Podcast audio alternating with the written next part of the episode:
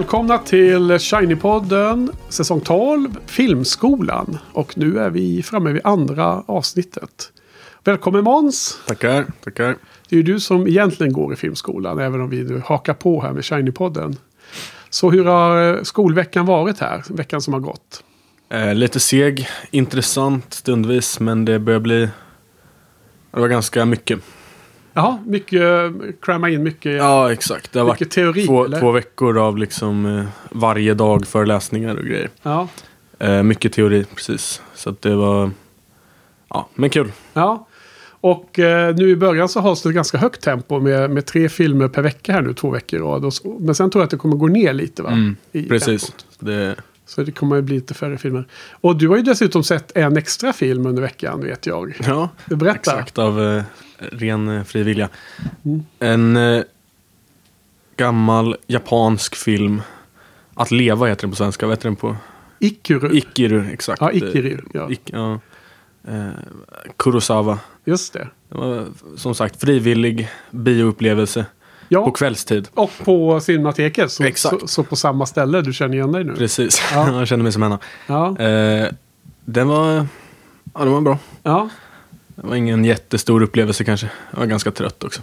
Det, ja, det var ju kvällstid. Du, Mm. du pratade om det förra avsnittet. Att eh, det var jävligt nice att se film klockan nio på morgonen. Ja, ja, ja. precis. Var, Nu får du se hur det är för mig att alltid se film på kvällen efter jobb Ja. och sånt där. exakt. Men eh, jag har inte sett den, eh, den Kurosawa-filmen. Men det är ju en av de som, är, eh, med, som absolut finns med på den liksom, listan av de filmer man känner till namnet på. Mm. Så var det värd att se då, tycker du? Ja, sevärd absolut. Som sagt ganska lång och eh, den var från 52 jag för mig. Ja. Eh, det var ju lite annan... Eh, pacingen är lite Ja, ojämn och skev så här. Det är en del i slutet. Den har ganska bra tempo ändå i mitten. Mhm. Och sen i slutet så bara liksom fryser den. Eller mindre blir helt... Eh, det, det går ner i... ja, Ja. alltså den blir helt seg liksom. Okej. Ganska trist. Orkar man bara, eh, inte, sista 20 minuterna är liksom helt... Ja, den orkar inte spurta in i mål. Nej, exakt. Den, Okej. den okej. tröttnade. Så det var synd. Men eh, överlag, bra upplevelse. Ja, spännande. Kul. Mm. Ja, nej, men så det här är som sagt andra avsnittet under den här säsongen som vi ska ha under våren här nu då. 2023. Och första avsnittet förra veckan, då hade vi, du ju sett tre filmer och som jag hade då sett parallellt. Och då pratade vi om den finska Mannen utan eh, minne. En eh, deadpan comedy eh, som var lite annorlunda style att lära sig. Eh, sen var det då en jättegammal svensk stumfilm som ett, från 1912 eh, i Livets vår. Som eh, jag är tämligen säker på är den äldsta film jag har sett i alla fall eh, någonsin. Och sen avslutade vi prata med eh, In the Mood for Love. Eh, film som du verkligen spann loss på eh, i eh, allra högsta grad. Den från 2000. Så att eh, för de som vill, gå in på Shiny-podden, ladda ner förra avsnittet om man vill lyssna på det snacket också. Och för alla då eh, lyssnare som vill gå in och kommentera så gör man det via min blogg, filmblogg som heter Frips filmrevyer. Man söker på det och så hittar man bloggen och där kan man hitta de inläggen, de puffinläggen för den här podden och där kan man kommentera. För att eh, podden eh, har ingen egen hemsida så att säga med, med textkommentarer.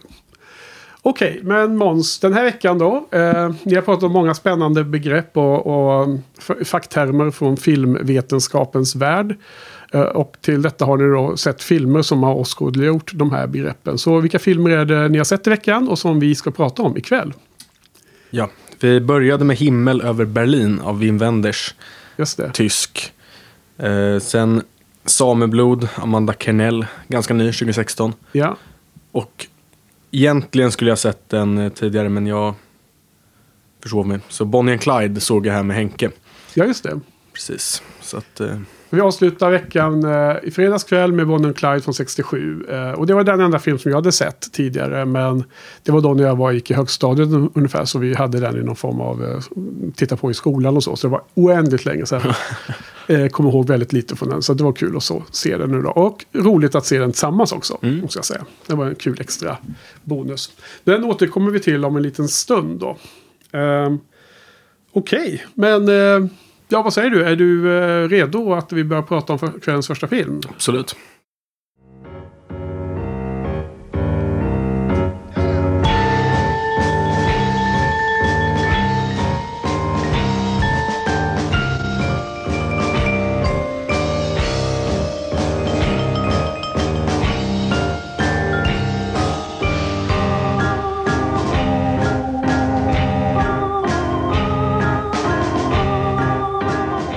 Himmel över Berlin och på engelska heter den ju Wings of Desire. Ja, men vad var det för något ämne eller tema eller begrepp som den här filmen visade då? Cinematografi, alltså foto var det. Ja, Eh, det var... Kändes ganska grundläggande egentligen. Det är kameravinklar och perspektiv. Och, eh, ljussättning och färg. Och icke-färg. Och icke-färg, exakt. Det jag tycker är fascinerande hur himla snyggt svartvitt kan vara. Mm. Och hur, eh, hur, hur bra det funkar egentligen när man tänker igen. Man tänker liksom att ja, tråkiga svartvita filmer. men det är så långt ifrån sanningen kan vara när man hittar de filmer som har allra bäst foto inom svartvitt. Mm. Precis, men det tyckte jag... inte för att vara för negativ, jag tycker det var lite konstigt att välja den här filmen. Jaha, För att va- varför det? cinematografin. Det var ju bra det här med svartvita och sen färg och så. Men överlag tycker jag inte den var så intressant filmad och så. Nej, jag menar eh, det här med In the Mood for Love skulle kunna varit en, Mm. ett exempel där Ja, också. Va? Eller hur? Vi var, vi var ju mer i händerna på foto, det mänskliga fotot och den. Ja, ja, men precis. Den här var... Ja, men det var ju snygg och så. Det var väl mer det här med det svartvita och, Ja. och det. Ha, vad tyckte du om filmen då? Rent generellt sett. Eh, nu, en vecka senare, så är den ändå... Ja, men då känner jag att det var sevärt. Mm. Eh, Men just då så var jag jävla negativ. Var det? Ja, jag tyckte den var svintråkig och tjatig. Och, ja, riktigt så här... Ja, men jag, vet inte, jag tyckte den var tråkigt eh, konstnärlig bara. Ja, Och seg och lång. den var lite arty-farty. Ja, verkligen säger brutalt. så. Ja. Den var ju drygt två timmar, om det var 2.15 eller Mm. liknande. och... Eh, är lustigt, för jag, jag håller med ganska mycket. Eh, eh, först och främst, så, eller det jag inte håller med om är att jag tror nog att jag uppskattar den mer än du i så fall. Mm. Eh, direkt efter filmen. Men sen har den ju marinerat lite och den har ju inte mm, liksom fallit bort eller blivit svagare. Utan det, det har ju något speciellt som jag verkligen uppskattar. Men det var ytterligare en sån här film som redan på, när den var ny då, 87, så var det något man hörde om. Och jag missade att se den då, så den har alltid funnits någonstans i bakhuvudet. Den har ju aldrig riktigt blivit av, komma till skott Nej. att se den. Så att det var egentligen kul tyckte jag att se den då med anledning av det här Mm. skälet och, och vår lilla poddsäsong. Så det är jag jätteglad för. Men alltså, jag tycker den har ganska bisarr eh, struktur då för att det var ju hela den här långa, långa inledningen när- eh, änglarna går omkring i, i Berlin och bara eh, tittar på människornas liv. Och, Mm. Ja, det kan ju Pratar värt att säga vad den handlar om. ja, är ja, absolut. Så Dra en kort, kort eh, två, synopsis. två osynliga änglar som eh, går runt i Berlin eh, och kan läsa folks tankar, höra vad folk tänker och kan på något sätt inte, de kan ju inte synas och de, de märks inte, de känns inte, men de kan på något sätt kommunicera eh, med folk. Och de lägger en hand på någons axel för att ge någon slags hopp, eller vad det nu är de, de ger. Och så går de runt och filosoferar och eh, spanar och belyser det mänskliga. Det mänskliga tillståndet. Precis. Ja. Eh, Och sen är det väl lite också centralt att en av de här två eh, börjar bli intresserad av att bli människa då. och bli dödlig. Konvertera. Och eh, precis som alverna i Sagan om ringen då går ju från att vara odödliga till att bli eh, i människoform och då därmed bara ha ett, en livslängd. Och så. Ja. Ja. Precis, och på så sätt kommer man närmare. Liksom. Han, kan, han kan titta på folk som gör saker men han kan aldrig, Uppleva det. han kan aldrig uppleva det. Så han blir del av det.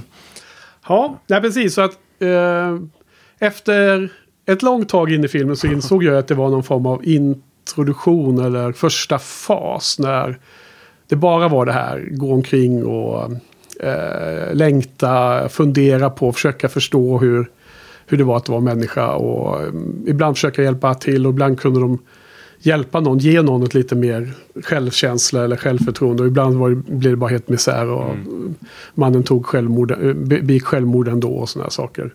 Men, och sen när det började hända då det här, det här valet den här huvudpersonen skulle gå till, från, en, från ängel till människa, det hade, då hade det gått en och en halv timme. Ja, exakt. Då 90 filmen minuter. börjar. Ja. Ja, och okej att det tematiskt ska vara en så här lång tid för att man ska liksom verkligen känna hur tråkigt på något sätt Mm. änglarnas liv är då. Liksom för att förstå det där beslutet då. då. Men jag tycker att det i stunden funkar inte riktigt. Alltså jag var jätteless eller utled eller trött på det. Ja, men när jag såg filmen. Och den är väldigt, som du säger, det är ju tematiskt liksom. Men jag tycker verkligen att den hade nog kunnat förmedla det Ja, lite snabbare.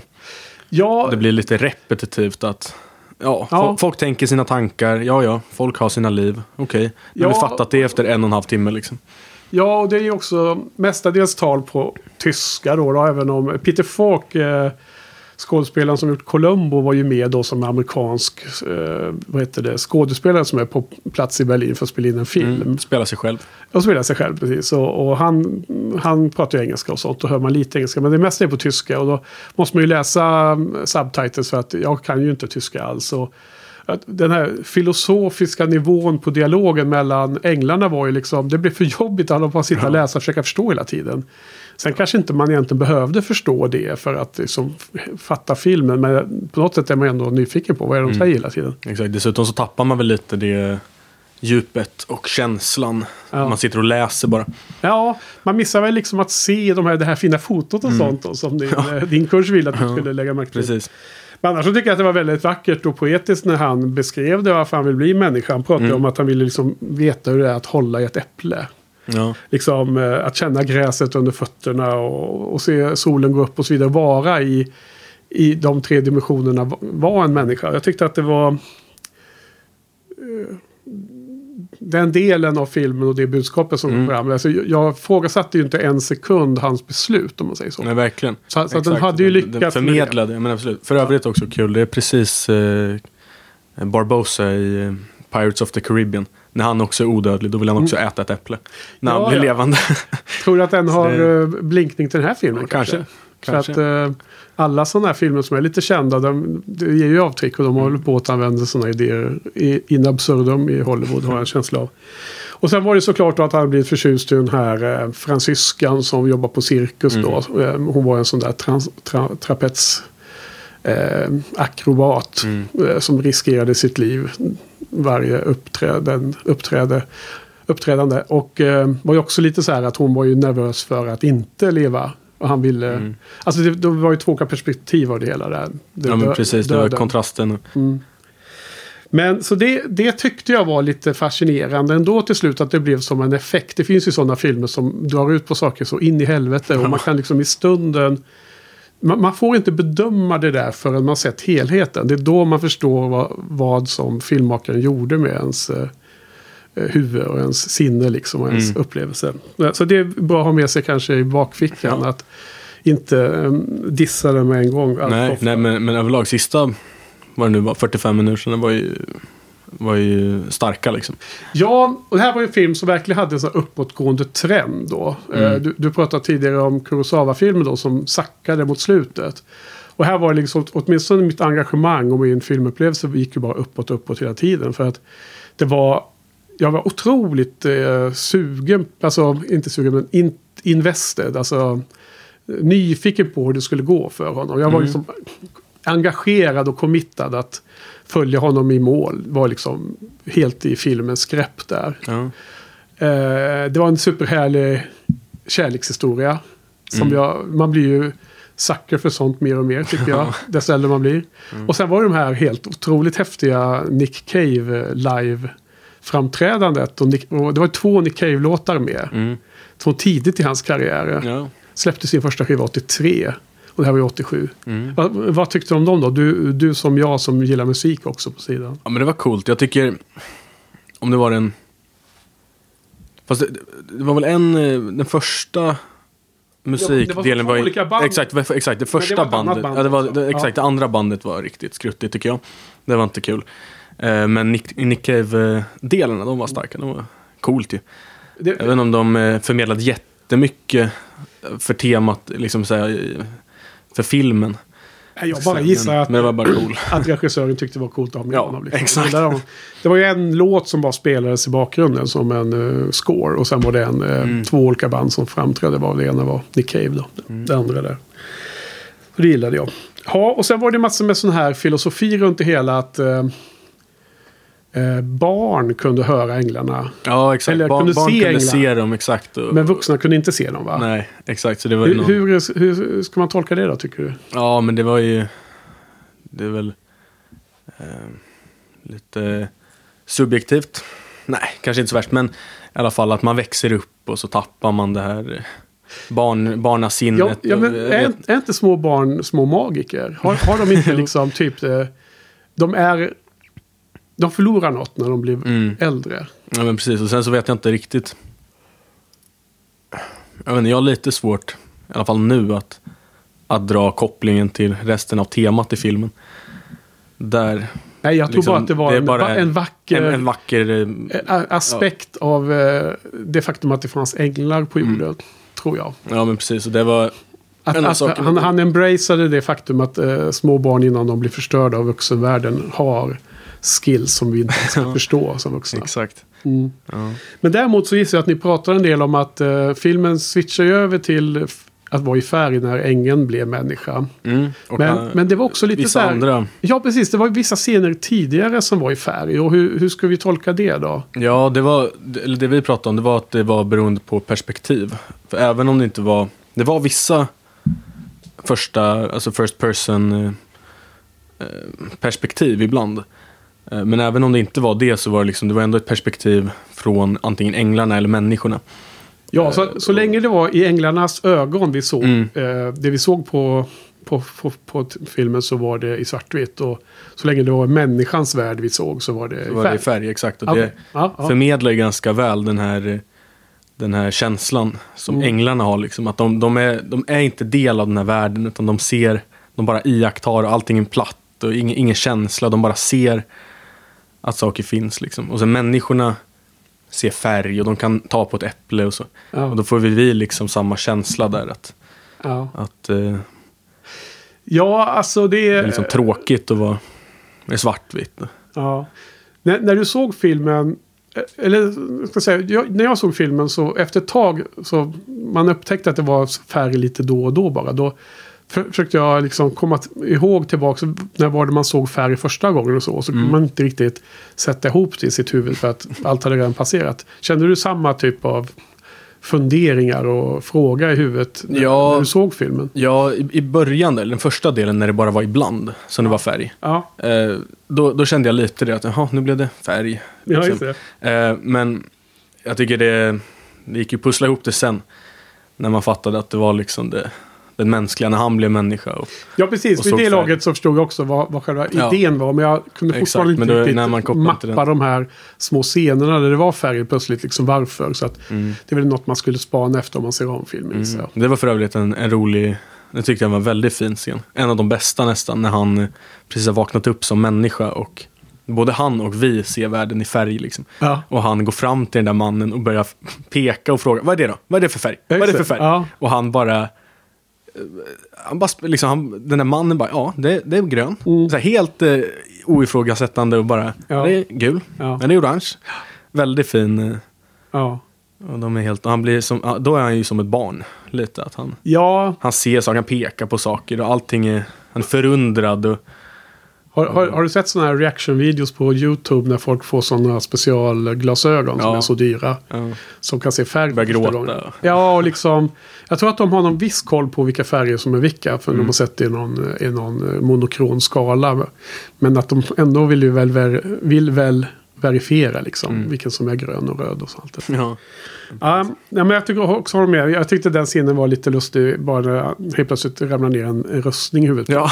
Bara den var eh, en av filmens roligaste överraskningar. ja, precis. Men åter till de här eh, livet av änglarna. Jag har funderat ganska mycket på det i veckan som gått.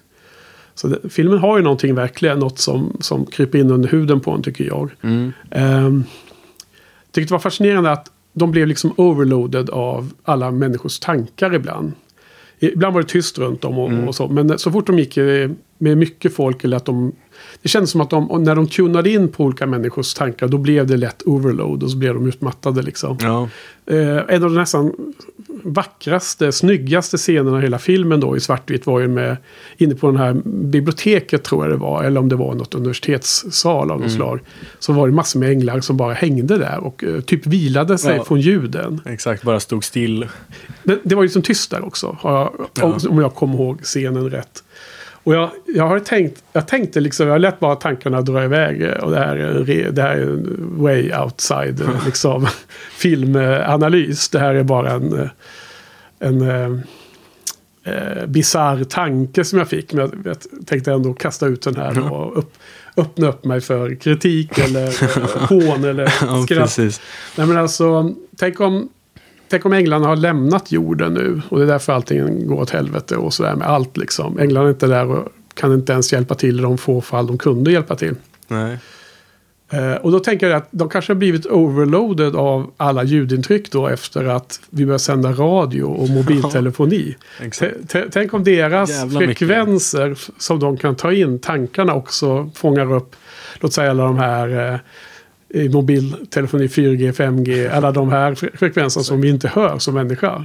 Så det är din, ditt fel. Ja, det, det, är, 5G-utvecklingen. det är ingenjörernas fel. Ja, exakt. Utvecklingen. Ja. Eh, för annars var de ju där. Och det, det var ju... Det sades ju både finstämt i dialogen att de hade sett människans i dess bästa och deras sämsta Ja. Lägen, människans sidor. Och sen var det ju så extremt övertydligt eh, så här, bildspråk där de klippte in eh, eh, alltså, journalbilder från andra världskriget. Ja, och hemskheter och de, det var Ja. någon, de filmade någon hemlös person som låg och sov i en trappa. Och Ja, efter den här, eh, det var en del vi pratade om med cinematografin, efter den här eh, mannen tog livet av sig. mm, Så liksom då, det blev ju väldigt eh, annorlunda liksom stämning på filmen i klippningen och eh, vinklar. Alltså så här, allting, det blev väldigt hetsigt helt plötsligt Ja. i en liten kort stund. Liksom. Ja, för- Effektivt allt, blev mycket hemska bilder. jo. Liksom, För det var, det, det var ju den här kompisen, Otto hette han. Jag kommer inte ihåg vad huvudpersonen hette, men det är skitsamma. Men Otto hette ju den andra i alla fall, som var den där andra ängeln som inte Ja. blev, blev människa. ja, vi pratade om Cassiel och Damiel, tror jag Jaha. att de hette. Jag kommer Okej. inte ihåg vilken som är vilken, men Fan vad konstigt. Jag för- mig precis han hette Otto, men där kanske jag har bara drömt ihop det. Men, ehm, vad heter det? Ja, just det. Ni såg den med svensk textning, eller? Stämmer det? eh, ja, det har jag för mig. Okej. Nej, jag såg den på, jag har ju Criterion Collection här och då är det med engelsk Mm. subtitles. Vilket fall som helst, han var ju lite mer, han, han känns som att han hade gett upp lite mer än vår huvudperson då. Som, huvudpersonen hade ju den här drömmen att bli Mm. människa liksom. Och andra Otto, när han försökte rädda, påverka den här mannen som eh, tog livet av sig så blev han ju bedrövad. Och det var ju den kaosen och den Mm. smärtan han kände som åskådliggjordes på ett väldigt tydligt sätt. i Ja, filmen. det var ändå ganska alltså, minnesvärd scen. Ja. Också, Det var en av de starkaste scenerna Ja. i hela filmen tyckte jag. ja men absolut, och att den börjar, den är ganska liksom långsam och lugn så här, innan han. Mm. Och sen han hoppar så börjar den där hetsheten med att han bara skriker rakt ut. Nej! Mm. Och det är också helt, eh, när de pratar helt lugnt och filosofiskt och Mm. väldigt stillsamt i resten av filmen. Det bubblar något under ytan där Mm. hos honom. Otto som jag kallar honom. Mm, ja. Han kommer alltid heta Otto. Han är alltid Otto. För mig är är han alltid Ängeln Otto. Otto. Det kan man alltid, det, det får jag leva med. Ja. Mm.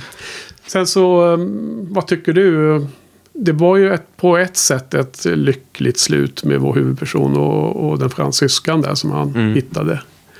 Eh, han fick liksom hitta sitt, sin roll i livet som människa. Men eh, hela filmen tyckte jag var otroligt sorglig stämning alltså. Eller? Ja, Vad tyckte du? verkligen. Ja, men den var ju dyster Ja. liksom, i- på något sätt. Och sen, som du säger, jag tycker ändå i slutet så... Jag, jag vet inte om jag tycker att det var så... Liksom, inte direkt ett lyckligt slut, men det var ju hoppfullt i alla fall. Och det var ju Ja. fint att man visste att han skulle fortsätta. Han pratade ju med han eh, eh, Peter Falk liksom, som sa att nej, men halva nöjet är att bara upptäcka. Ja. Liksom, eller liksom, det var ni- 90% av det, vad nu sa. Eh, och det fick vi inte se, utan den klipp, alltså, så, men det är ändå fint att då vet man att han har liksom det kvar. Att, att leva sitt liv. Så jag tycker det var en fin... Ja, för att lägga upp lite bollen på straffpunkten för diskussionen om nästa film så kan Mm. du säga att Egentligen har jag exempelvis inga problem med sorgliga filmer men det måste finnas någon form av eh, gnutta hopp eller Ja. strimma ljus eller någon form av eh, dynamik i det känsloregistret. Om det är sorgligt så måste det finnas någon form av något som balanserar upp det. Ja, inte bara jag. ett rent helvete liksom. Ja, den här miss, oändliga, konstanta misären blir jag så bedrövad över. Ja. Att jag känner att jag, jag reagerar inte lika positivt till sådana filmer. Nej, börjar man inte se en film bara för att bli Nej, ledsen. Liksom. Ja.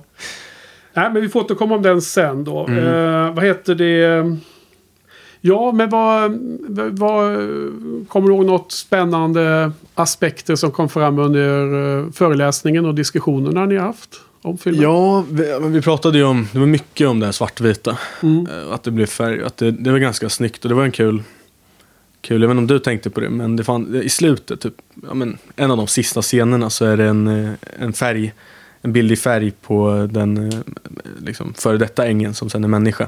Medan han Otto då sitter i bakgrunden Mm. på en, på en trappa och då, då är det liksom en svartvit cirkel. Ja, ja, ja, han är svartvit, ja. ja exakt. Så han har liksom den, den eh, han har kvar det. Ja. Och det är också enda gången det är liksom både och där. Så får man se att han är fortfarande kvar i den där Jag kommer ihåg det. gråa bubblan. Ja, Den var, den, var, den var bra den. ja exakt. Den var rolig. Det var bara en liten så här.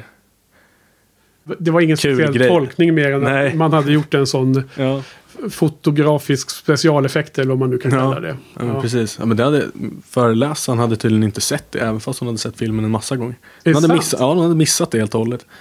Ja, men det där är också fascinerande. Det är liksom ett tecken på hur inne man kan vara i, i storyn, Mm. i berättandet, Mm. i handlingen. Liksom. Ja men exakt, för det är ju ändå en scen. Jag tror att om det bara är han, människan, eller om det är människan och hans nya tjej typ, som står där. Liksom, det är ändå det som är det viktiga i den, i Ja. den bilden. Ja. Han är verkligen bara liten i bakgrunden men har den där lilla gråa. Ja. Det tycker jag var, det var kul. Ja, hon eh, som spelar den kvinnliga huvudrollen, jag har inte skrivit upp hennes namn nu, absurt nog. Men eh, inga, jag har inte skrivit upp några. Har du koll på skådespelarnas namn? Nej. Nej, okej, då skippar vi det. Det var några tyskar, ja. Ja, nej, men han som spelar huvudrollen är ju han som spelar den här uh, Der Un- Undergang. Eh, Han spelar ju Hitler från en film om den sista tiden innan, när Tyskland faller i andra världskriget. Så att uh, Gans eller vad han heter, Bruno Gans eller något sånt där. ja. Om, om minnet, det kan väl vara fel men jag bara chansade nu. Eh, den filmen har inte jag sett ännu men det är en sån här som måste se-film på min uh, skämslista. Okej. Och jag tror att det här är en tid, mycket, mycket tidigare roll han hade. Och på tal om det såg jag på IMDB Trivia att hon eh, som spelar den här fransyska, fransyskan som spelar den kvinnliga huvudrollen. Var, det var tydligen hennes första filmroll. Men jag känner inte igen namnet så jag har inte sett något Nej. mer med henne. Den här var också 80-talsfilm och så. Så de kan ju ha haft karriärer som man har missat liksom. De filmer som var.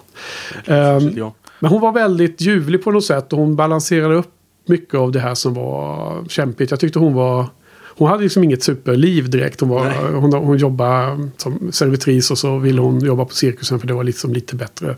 Och något hon hade kämpat för. Men hon var ju som inte alls... Eh, ja, men hon hade det svårt liv om man säger så. Kändes det som. Eh, men hon liksom eh, hade en frejdig energi runt Mm. sig. En slags...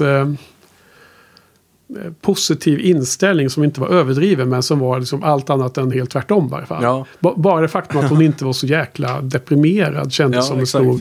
Att det, det bröt av liksom. Verkligen. Det, Eh, det stämningen. bidrog ju, hjälpte ju liksom filmens tema att förmedlas. Att det var grått för de där stackars änglarna. Ja, Och hon, även fast hon hade det, som du säger, även fast hon inte hade så jävla nice liv så det var ändå eh, fint att vara människa ändå liksom.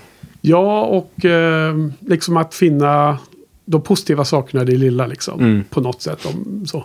Men, men vad som var så slående är ju att hur otroligt mycket vackrare frans, franskan är än tyskan. Alltså. Ja. Och då har jag inga problem med tyskla, tyskan egentligen. Men Det är ju ett fint språk alltså, franska. Ja, det måste jag verkligen. bara lyfta. här, Elegant. När man får chansen.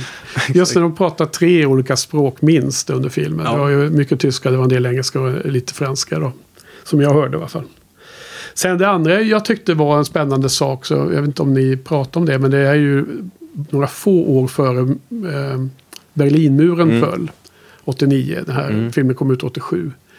Och eh, det var förbjudet att filma eh, precis uppe vid muren. För det var liksom säkerhetsavstånd och så. Så att de fick ju, eh, filmteamet fick ju bygga upp liksom eh, attrapper av. Ber- Berlinmuren i Berlin. Mm. Och, och för att filma de scenerna. För det var ju många scener de var vid Ja, muren. där de var exakt precis där ja. Ja, Ja. Inklusive när han blev människa så Exakt. ramlade han ner på västsidan precis bredvid. Ja, muren. exakt. Väldigt eh, symboliskt också. Att, Att det var muren. Jag tyckte, Ja. den, jag tyckte att murens närvaro var aldrig kommenterad. Men därmed blev det, det skreks ut ännu mer Mm. tyckte jag av murens närvaro.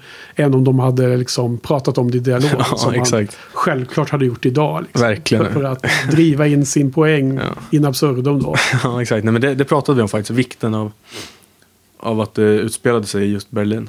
Mm. Så att det var dels det här med de här eh, arkivbilderna på, på efterkrigstiden och så. Mm. Att den, men också det här med muren och den här mannen som går runt och letar efter eh, Potsdamer plats.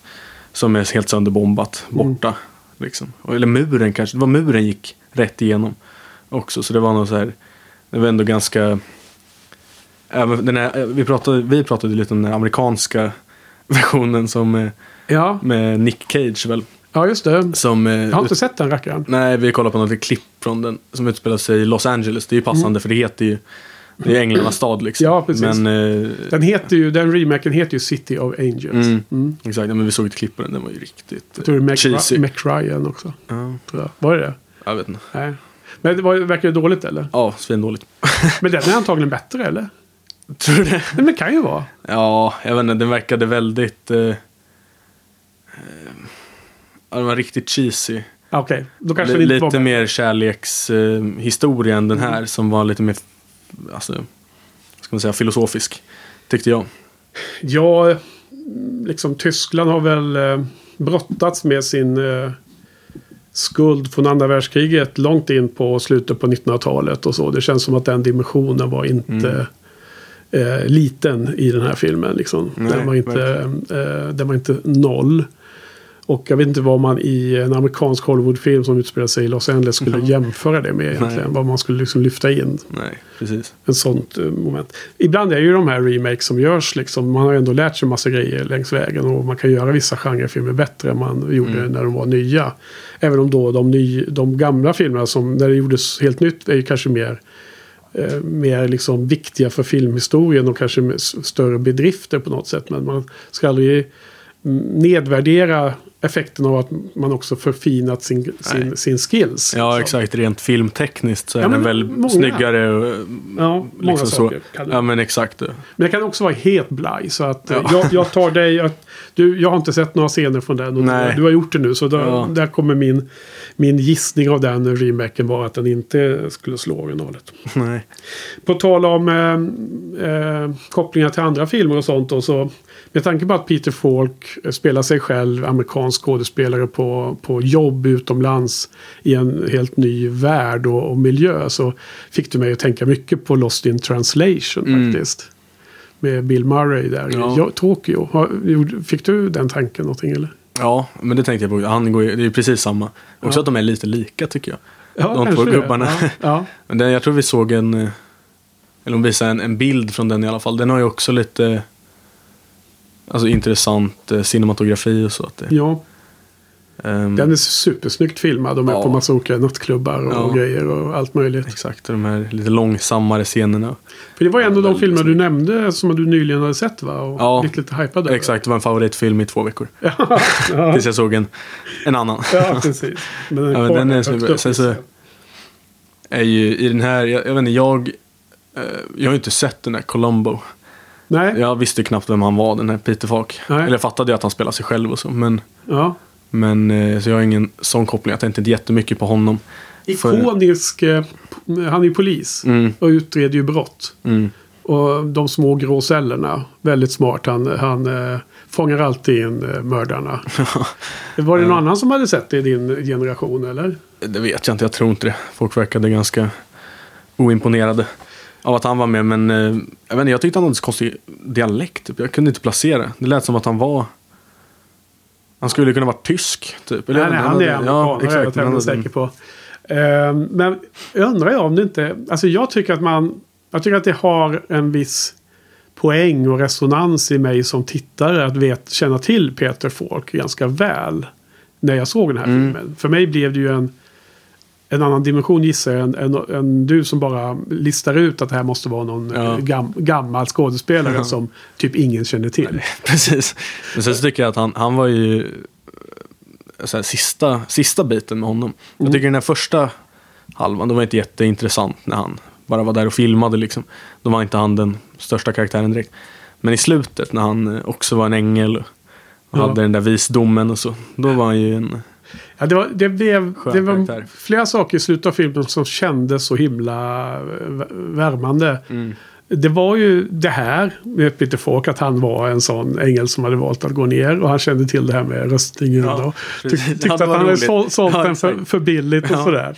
Det var helt hysterisk scen. Jag ja. skrattade högt faktiskt. Det här är ju ingen komedi direkt. Men det var en så himla lustig ja, överraskning. Man kanske skulle ha sett det komma men nej det gjorde inte jag alls. Förstod du det? Nej, verkligen inte. Nej, nej. Uh, och sen var det det här med musikinslaget med Nick Cave var otroligt nice. Och sen var det den här kärlekshistorien som liksom en liten rosett på den i slutet var också väldigt trevligt. Så att, uh, starkt slut alltså måste jag säga ändå. Ja, verkligen. Ja, men det, det, jag tror att du gillar väl filmen med mig. Uh, ja, Precis, och sen, alltså, det är en kluven känsla för man satt och nästan somnade i början. Ja, och sen var man jättepigg i slutet. Ja, ja, men precis.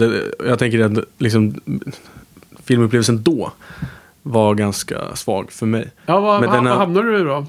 Är vi, ska vi wrap it up här eller? Ja, det kan vi göra. Vi har en, två filmer till att prata om. Men, ja, om du inte har några andra spaningar som du vill lyfta. Nej, inte nej. så mycket. Jag tycker den var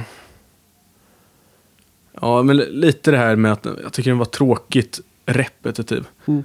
Eh, också en annan grej att när man hörde de här människorna eh, tänka. Det tyckte jag var orealistiskt. För jag har aldrig tänkt på det där sättet. Helt sammanhängande, långa meningar och resonemang inne i sitt huvud i en mm. egen monolog. Det har inte jag. Nej, Så tycker inte jag att man tänker riktigt. Det är nog sant. Men det är svårt att förmedla också hur men ska vi problematisera det en liten stund bara innan vi sätter betygen? Jag menar, ja. Ska vi tolka det som att änglarna kanske i sitt huvud hör det osammanhängande tänkandet men de förstår kontexten. Mm. Därför att de har levt i eh, hundratusentals år. Ja, precis innan människorna ens fanns. Långt innan människan fanns. men verkligen, det kanske ändå blir någon slags översättning. Liksom, till... Ja, precis. Det är en översättning. Ja. Mm. Är det så vi, kan vi tolka det så, så, så går det hem va? Ja, men då går det med. Exakt, och det är ju såklart eh, ja, men tematiskt. Är det mycket bättre än att ha någon som... Det, det var ju en eh, nästan, nästan eh, Tree of Life liknande scen där man gjorde backflash till långt före. För länge tillbaks. Det var väl någon jäkla barngård eller vad det var. Med tågsplats eller om det var någon öppen yta. Där de tänkte tillbaks hur det var förr i tiden. Mm. Och sen, var, sen var vi så långt tillbaks att det var före människan. Och då var det bara en sjö där eller vad det ja. var. Det var Tree of Life, den här kända filmen från 2010-talet någon gång. Det var, hade ju en, sån när de Inte. stegade sig tillbaks till eh, universums skapelse. Mm. Ja, en, en annan sak som vi inte har pratat om nu är den här dikten. Ja. Eh, som är återkommande. En, eh, mm. Uppläst men också att det, de klipper till en, en... Eh, alltså man ser dikten skrivas, mm. har jag för mig. Den var ju... Den tycker jag var stark också. Mm. Överlag väldigt fin eh, dikt. Och den, den var ju väldigt så här, den, den, den beskrev väl beskrev längtan han hade va? Ja, Exakt. Jo. Eh, var, var det huvudpersonen också... som har skrivit den eller? Hur, hur hängde det ihop i filmens värld?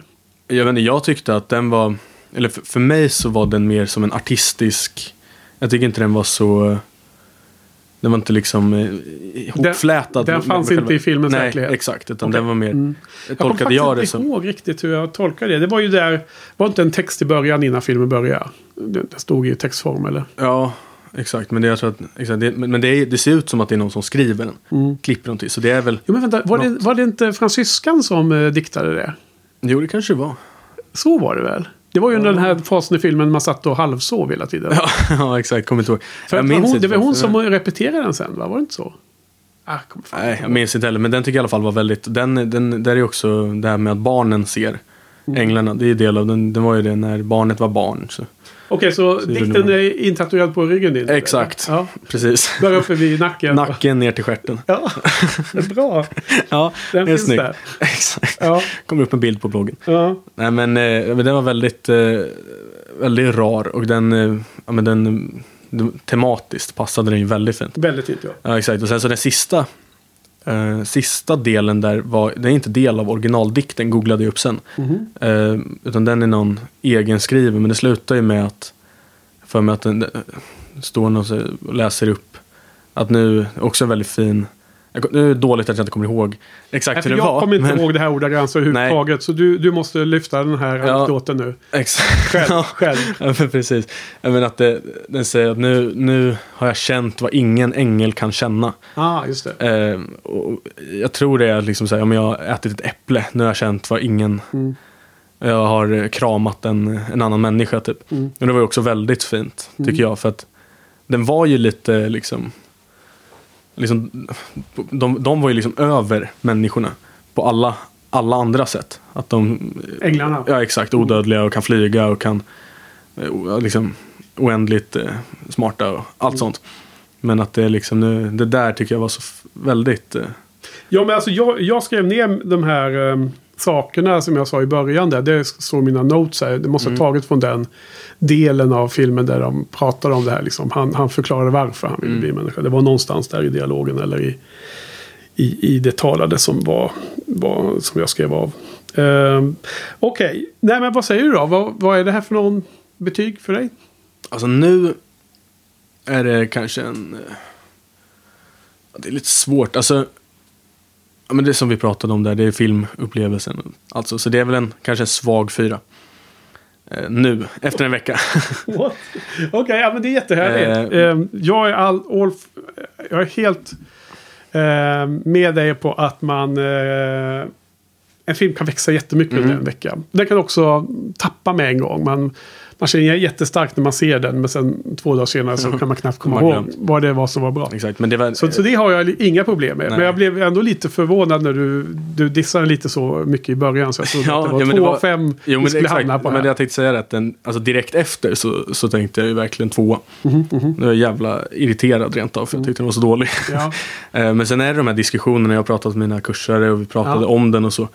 Eh, och typ det här att, ja, men, tänkt att den, jag tycker det är, det är ett tecken på att det är en bra film. Ja. Man får så här mycket tankar. Ja, verkligen.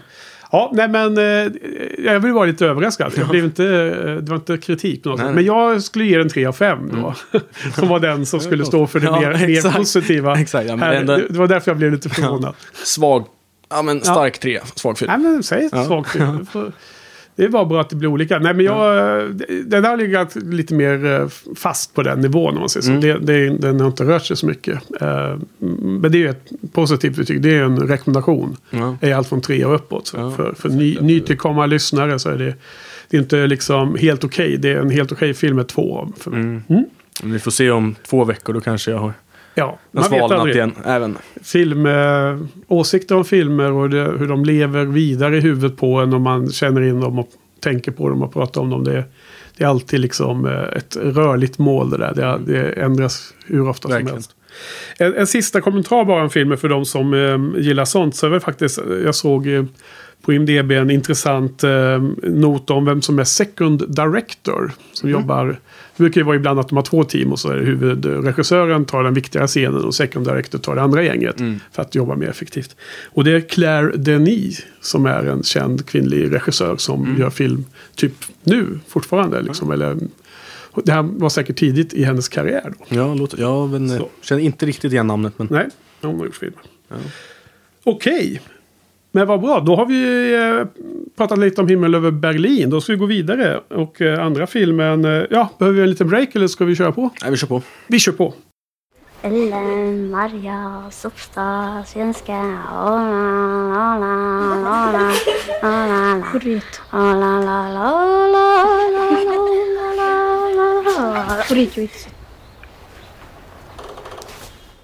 Vilken är andra filmen vi ska prata om? Sameblod. Svensk film. Svensk film, precis. Eh, 2016. 2016, Amanda Kernell. Ja. En eh, film om en samisk flicka som börjar i en eh, svensk skola, eller vad man ska säga. Eller i en skola av... No, en, en nomadskola står det på Wikipedia. Jaha. Så en skola satt, uppsatt för det här nomadfolket ja, som, precis, exakt. En som inte har skolan nära sig. skola för samer, men av svenskar. Ja. På 30 31. 91 utspelar det sig. Ja. Mm. Eh, och hennes karaktärsutveckling kan man Lustigt säga. nog, för det är samma år som eh, Bonnie och Clyde utspelar sig. Ja, Ja. Ja. Parallellt där liksom. Ja, nej men eh, då pratar vi om, om eh, narrativ. Eh, handling. Exakt handling och karaktärer och så. Och det handlar om hennes eh, driv att bli svensk och att få utbilda sig och ett, eh, ett driv att komma bort från det samiska som hon har så mycket traumatiska upplevelser kring. En eh, hemsk film att se. Väldigt bra men den var ju eh, väldigt drabbande på alla sätt. På Mm. tal om det här med, ja, men som, som du tog upp, på tal om det här med sorgliga filmer. Men det ska få gärna vara en, något ljus. Mm. Det här var ju bara ett rent, Ja, ja, ren misär. Mer eller mindre. jag kommer ihåg. tiden. eh, Det här var ju långt in i att jag hade startat min filmblogg 2010. Så var det här var ju liksom i, runt de åren när det var som mest aktiviteter. Det var ju en film som var väl omtalad. Många av mina kompisar såg den. Men jag, jag blev, det blev aldrig av och så. Dels att man inte ser eh, så förtvivlat mycket film på bio egentligen. Utan man ser ganska mycket film hemma här i filmrummet. Och då blir den liksom inte, kom den inte med i flödet om man säger så. I valen. Eh, och det är så att jag liksom är inte jättebra på att gå och se svensk film. Då, då. Men så det var lite extra roligt att se den nu då. Eh, liksom känn, nästan bli lite tvingad att se, för, förkovra sig inom svensk film. Och så här har jag skrivit upp direkt efter filmen. Har jag skrivit lite hur jag upplevde den här film, filmen. Mm. Vill du höra? Gärna. Jag mådde dåligt hela filmen igenom. Det är misärpornografi, rasism, förnedring, orättvisor, illojalitet inom familjen. Jag fick en eh, stark skyddsinstinkt till huvudpersonen. Det var en stark film. Ja. ja. Men, men det var en stark film. Men det är också det här att jag tycker att det, den, den beef man kan ha lite med filmen då. Eh, givet att man ändå så att säga säger att det är stark. Är ju att den, jag tycker att den har så himla. Den saknar det här hoppet eller hoppfulla. Eh, tyvärr. Mm. Det, på något sätt är det någonting som känns att det blir för nästan som en manipulation av åskådaren. Att, att bara ge eh, dåliga vibes. För att make a point. Liksom. Och um, ibland kan jag känna att man kanske når fram mer med sin poäng eller make en point om man gör en film som, som inte säga grisar ner sig bara. Mm. För, för, för det finns kanske olika sätt att få fram en viktig eller en, en, en poäng som man brinner för som filmmakare.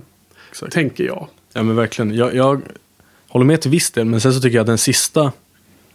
Jag tycker ändå den slutar eh, fint. Tycker jag. Att den. den eh, det, allt går åt helvete hela tiden. Men sen är det ändå en ganska. Ja, men, inte hoppfull, fel ord. Men, eh, ja, men fint. Fin. Eh, liksom, vad ska man säga? Ja men fint slut på hennes karaktärs. Ja, alltså menar du eh, som ung i, på 30-talet eller i, Nej, nu, i nej nutiden? exakt. I nutiden. Okej. Exakt, den här. För att filmen då, jag tror många lyssnare på den här podden säkert har sett filmen. Ja. Men för de som inte har gjort det så det börjar ju med en gammal dam. Som åker upp till Norrland för hennes syster ska begravas. Och hon är då av samiskt blod förstår man den gamla damen. Och, men hon har, av någon anledning så har hon liksom inte levt sitt liv som sam. Och de upp, eh, från hennes folk eller hennes familj med omnejd uppe i som är med på begravningen då visar sitt ogillande. Mm, hon har en väldig aversion också. Väldigt. Ja, och sen så får hon tänka tillbaka på sitt liv får man se under något halvår ungefär, gissar jag. Från när hon är typ 13-14 år. Och sen så slutar det med att hon är gammal igen då. Och hon, man ser att hon eh, ångrar sig. Hon ber om förlåt, eh, förlåtelse till systern Mm. att de har haft den här splitten hela livet igenom. Vilket är extremt sorgligt i sig. Väldigt. Verkligen den där scenen när hon lägger sig bredvid. Ja, Eh, Fruktansvärt. i, i kistan och så Mm. på bårhuset. Och så hon går upp i, i, på fjället och ser liksom sina gamla marker. Och hennes egna renar finns ju kvar. De har ju så, eh, han- hanteras av systern sin och så. Och jag tycker den scenen var jättefin. Men den är fortfarande så, den är så mörk så att den ger ju ingen gnutta. Det, den där ljus, det här strimman av ljus som jag eftersökte. Mm. Tycker jag inte uppfylls av att sista scenen är fin. Nej. Det är ju snarare så att vi vet ju redan från första början att hon kommer inte bli ihjälslagen. Hon kommer liksom ha ett liv. Hon kommer vara, jobba som lärarinna och i Småland och allt vad det är. Mm. Hon säger ju detta. Ja. Hon har barn och barnbarn och hela, hela grejen. Så att hon har ju haft ett liv liksom på något sätt. Då, då. Och Gått eh, lyckligt eller olyckligt, det, det förtäljer inte historien. Ehm, så det vet vi ju redan från minut ett. Liksom. Eh, och det, den, den sorgen och den liksom eh, att hon ångrar sig eller att hon känner eh, skam eller vad det är. Säkert många eh, känslor där när hon, hennes syster har gått och dött innan de liksom återförenades. Det är bara mer mörker för mig. Ja. Tycker ja, jo exakt. Men jag, jag tycker, som du säger, det är mörkt. Men det finns ju ändå en liksom, försoning i den där sista. Att hon, hon, återgår till, liksom, hon kan släppa det här självhatet. Och, Ja, men då kommer vi in på något annat till- intressant. Du nämnde att det var att drivet och det här narrativet i filmen då ska visa på att hon ville bli svensk och, och, in, och inte vara sam, same längre. Eh, och det är så lustigt för att jag kan ju se det och jag förstår att det finns en eh, jätteviktig poäng i den, i den, eh, i, i den, i det, den frågan i, med i den här filmen. Men jag tyckte att det var minst lika mycket en fråga om att vilja förkovra sig i form av akademisk utbildning kontra att familjens traditioner inte tillät det. Och att det lika mycket var mammans och eh, liksom den byn hon kom ifrån på fjällets illojalitet mot hennes person, vem hon var. Att Ja, bryta verkligen. sig loss för att få vara den hon var. Liksom. Och jag, jag, det är möjligt att min hjärna skyr ifrån det här rasismen i det hela. Och, eller att eh, det här med att hon in, ville vara svensk istället för samisk. Att det nedvärderas. Att det kanske var det som var hela poängen från regissören som själv är eh, samiskt blod. Har kollat upp. Hon eh, Amanda Kernell. Och, eh, men jag, jag tyckte att det fanns väldigt så här tydlig brott mot, eh, eller bryta sig upp ifrån familjens traditioner. Som, som är mer allmängiltigt. mm. ja, och, och, och det tyckte jag var liksom egentligen det stora steget hon gjorde. Och hon, till slut så kunde hon ju inte vara nere i Uppsala. Hon hade lyckats fippla sig in på utbildningen och allting då med massor med list eller bara vara lite street smart och lite flyt eller vad det än var. Ja. Men sen så hade hon ju inte pengarna nog att betala terminsavgiften så åkte hon upp och lyckades till slut få det här silverbältet som måste ha kunnat betalt för hennes utbildning mer eller mindre. Men hela de scenerna var ju liksom allt annat än försoning och nå, någon form av liksom stöd till den här dottern. Och som jag, jag tyckte var alltså, starka känslor av illojalitet. Ja, verkligen. Exakt. Och de, mamma ville ju knappt titta på henne. och Det var liksom, ja. men, eh, Det var, det var oacceptabelt, Verkligen. jag. Ja, ja, men vi, vi pratade om det vi, angående narrativ att, eh, och karaktärsutveckling. Vi pratade om progressiv och regressiv karaktärsutveckling. Berätta. Eh, och ja, men progressiv, det går framåt. Regressiv, det går bakåt. Okej, Eh, så karaktären kan gå bakåt, i, som Ja, men gå, exakt. gå mot en sämre punkt eller? Precis, och sen är väl det subjektivt. Liksom, för att om man ser en regressiv är väl liksom, ja, men om någon skulle bli ond. Eller så. Aha. Då är det en regressiv karaktärsutveckling. Eh, men eh, och så problematiserade hon lite om att det är svårt att liksom, om en karaktär är komplex nog så är det ju svårt att sätta en alltså antingen eller på det. För här, här till exempel tyckte hon att det var vi pratade om det, det är både och. Mm. Som du säger, det är progressivt att hon liksom vill eh, plugga vidare, vill liksom hon har, hon har driv och ambition i livet. Som, så, men är liksom regressiv i att hon ja, men, kanske inte att hon överger det här samiska men hon, måste ju bryta med hela sin familj. Mm. För att kunna liksom eh, gå vidare. Ja, precis. Och någonstans i, det, i den analysen måste också... Det känns inte som att det var he, hennes skuld hela. Det var ju mer att hon Verkligen. inte eh, såg någon annan möjlighet. Så att där kände jag väl att det fanns en hel del också. Så det inte var bara de onda svenskarna som, var, som det var fel på. Utan att det var ju någonstans i den eh, dynamiken med hennes familj Mm. då, som var Ja men absolut. jobbig.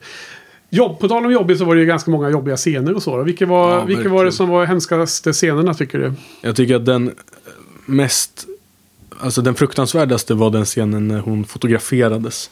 Mm. Och det var mer, alltså det var ganska fysiskt tycker jag. Ja, med, hur med menar du? Smällarna liksom av den här, eh, vad det nu är för, de här Bli- blixtarna ja. exakt. Sån här gammeldags som smäller till och det blir jätteljust. Ja. Eh, Och det var ju liksom väldigt eh, hård scen liksom. Och att man- Extremt effektivt filmat Ex, ja, verkligen. Och att man kan tänka sig, det var liksom, det kändes kallt och liksom, hon hon stod där naken och helt ut, ja, men utsatt. Ja, Liksom. det var- Sen de här Otroligt uh, fruktansvärda smällarna som verkligen, på, alltså det påminner om piskrapp liksom. På, Mm. på det oerhört eh, starkt. Och sen Ja, att det blir ännu värre av att hon, eh, att hon var så, de alla så, såg fram emot det här besöket från ja det precis. Och- krossade så eh, grovt. Liksom. Ja, för jag, Brutalt. Jag, jag tyckte att den där, de där scenerna var vidriga, otroligt hemska.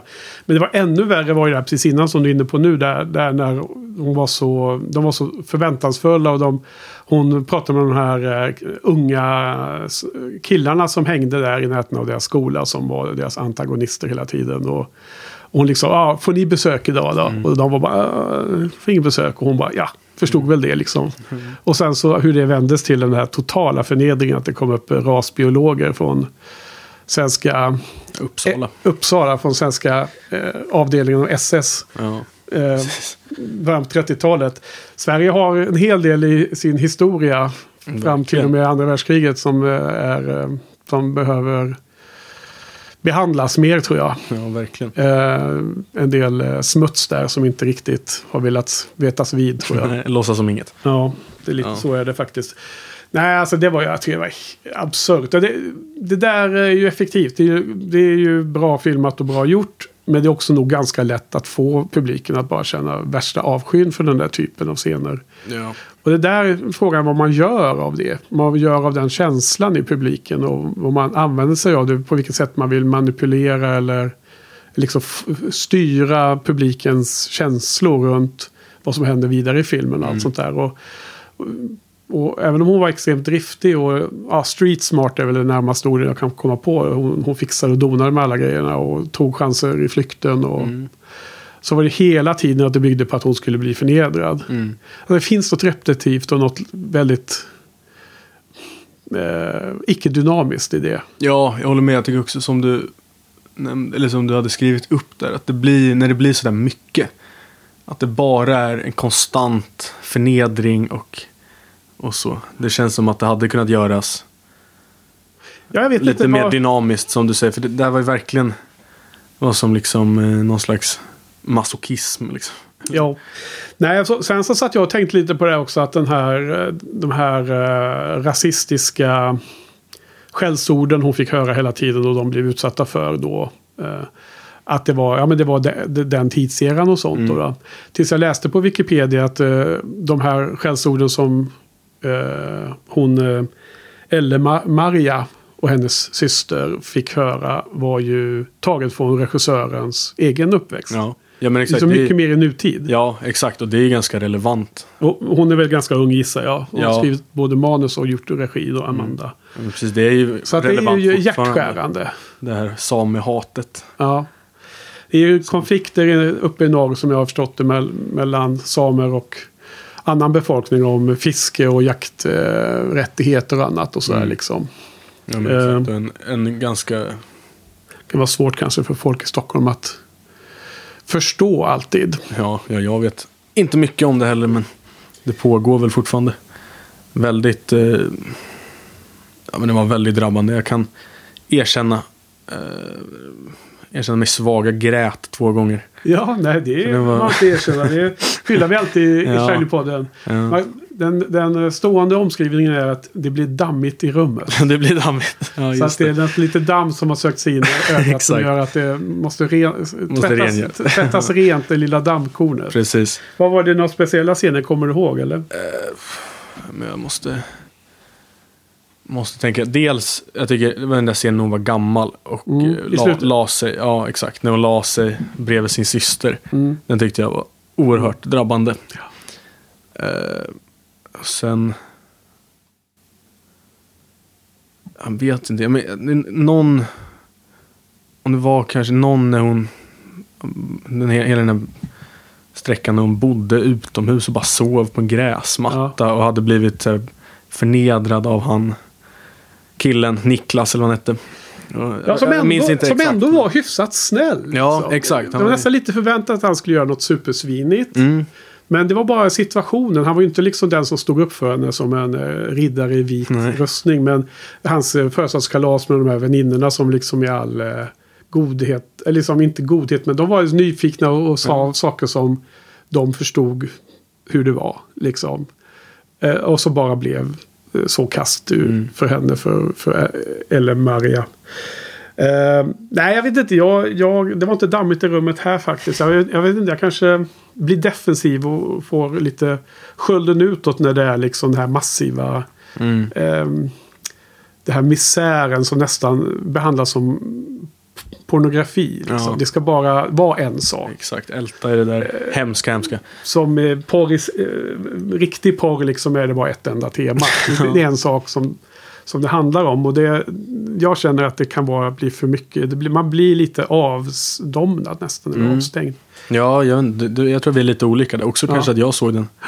Än en gång såg den klockan nio på morgonen. Ja, och jag var kan tänka, väldigt mottaglig faktiskt. Jag tänka mig att dina klasskompisar satt och eh, snörvlade och snyftade Ja, det en Och det är klart att man blir lätt påverkad. Snyftande, men exakt. Men där, jag kände mig verkligen, jag kunde komma in i den där Mm. känslan. Jag tyckte det var fint. Mm. Eh, mest. Och sen, ja, men den, den höll ju tag kan man säga. Ja. Vi hade en föreläsning efter och där var jag lite, fortfarande lite disträ liksom. Det var Ja. svårt, att, svårt att släppa det där. Eh, På, påverkar, påverkar det diskussionen efteråt mycket tycker du? Eller? Ja, det, det, gjorde, eller det märktes. Jag vet inte om det var att folk inte hade så mycket att säga. Men det, men det var mycket eh, alltså, stillsammare. eller man ska säga. Det var inte alls samma Energi? energi. Eh, och folk verkade ganska liksom tillbakadragna. Ja.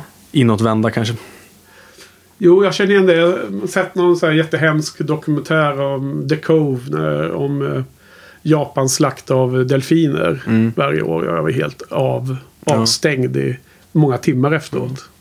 På, jag såg på filmfestivalen. Du vet, som så här, man skulle gå och se nästa film.